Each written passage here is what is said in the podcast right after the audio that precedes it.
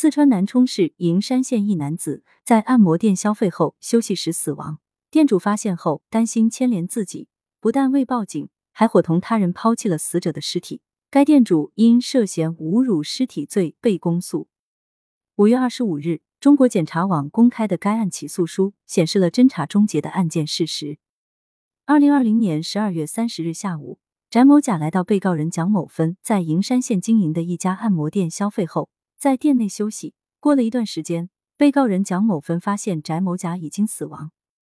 因担心牵连自己，被告人蒋某芬并未报警，反而是联系被告人蒋某泰，共同商议处理翟某甲尸体事宜。两人经商议后决定，由被告人蒋某泰将翟某甲的尸体予以抛弃。两人先用袋子将翟某甲的尸体装好，再搬上被告人蒋某泰的电动三轮车货箱。后由被告人蒋某泰独自驾驶电动三轮车，将尸体丢弃在营山县城南街道走马村七组老屋场路口旁的垃圾堆里。二零二一年一月二十六日上午，翟某甲的尸体被附近村民发现后，遂报警。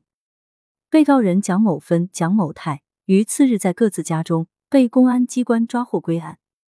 经鉴定，翟某甲系因冠状动脉硬化性心脏病引起的心源性猝死。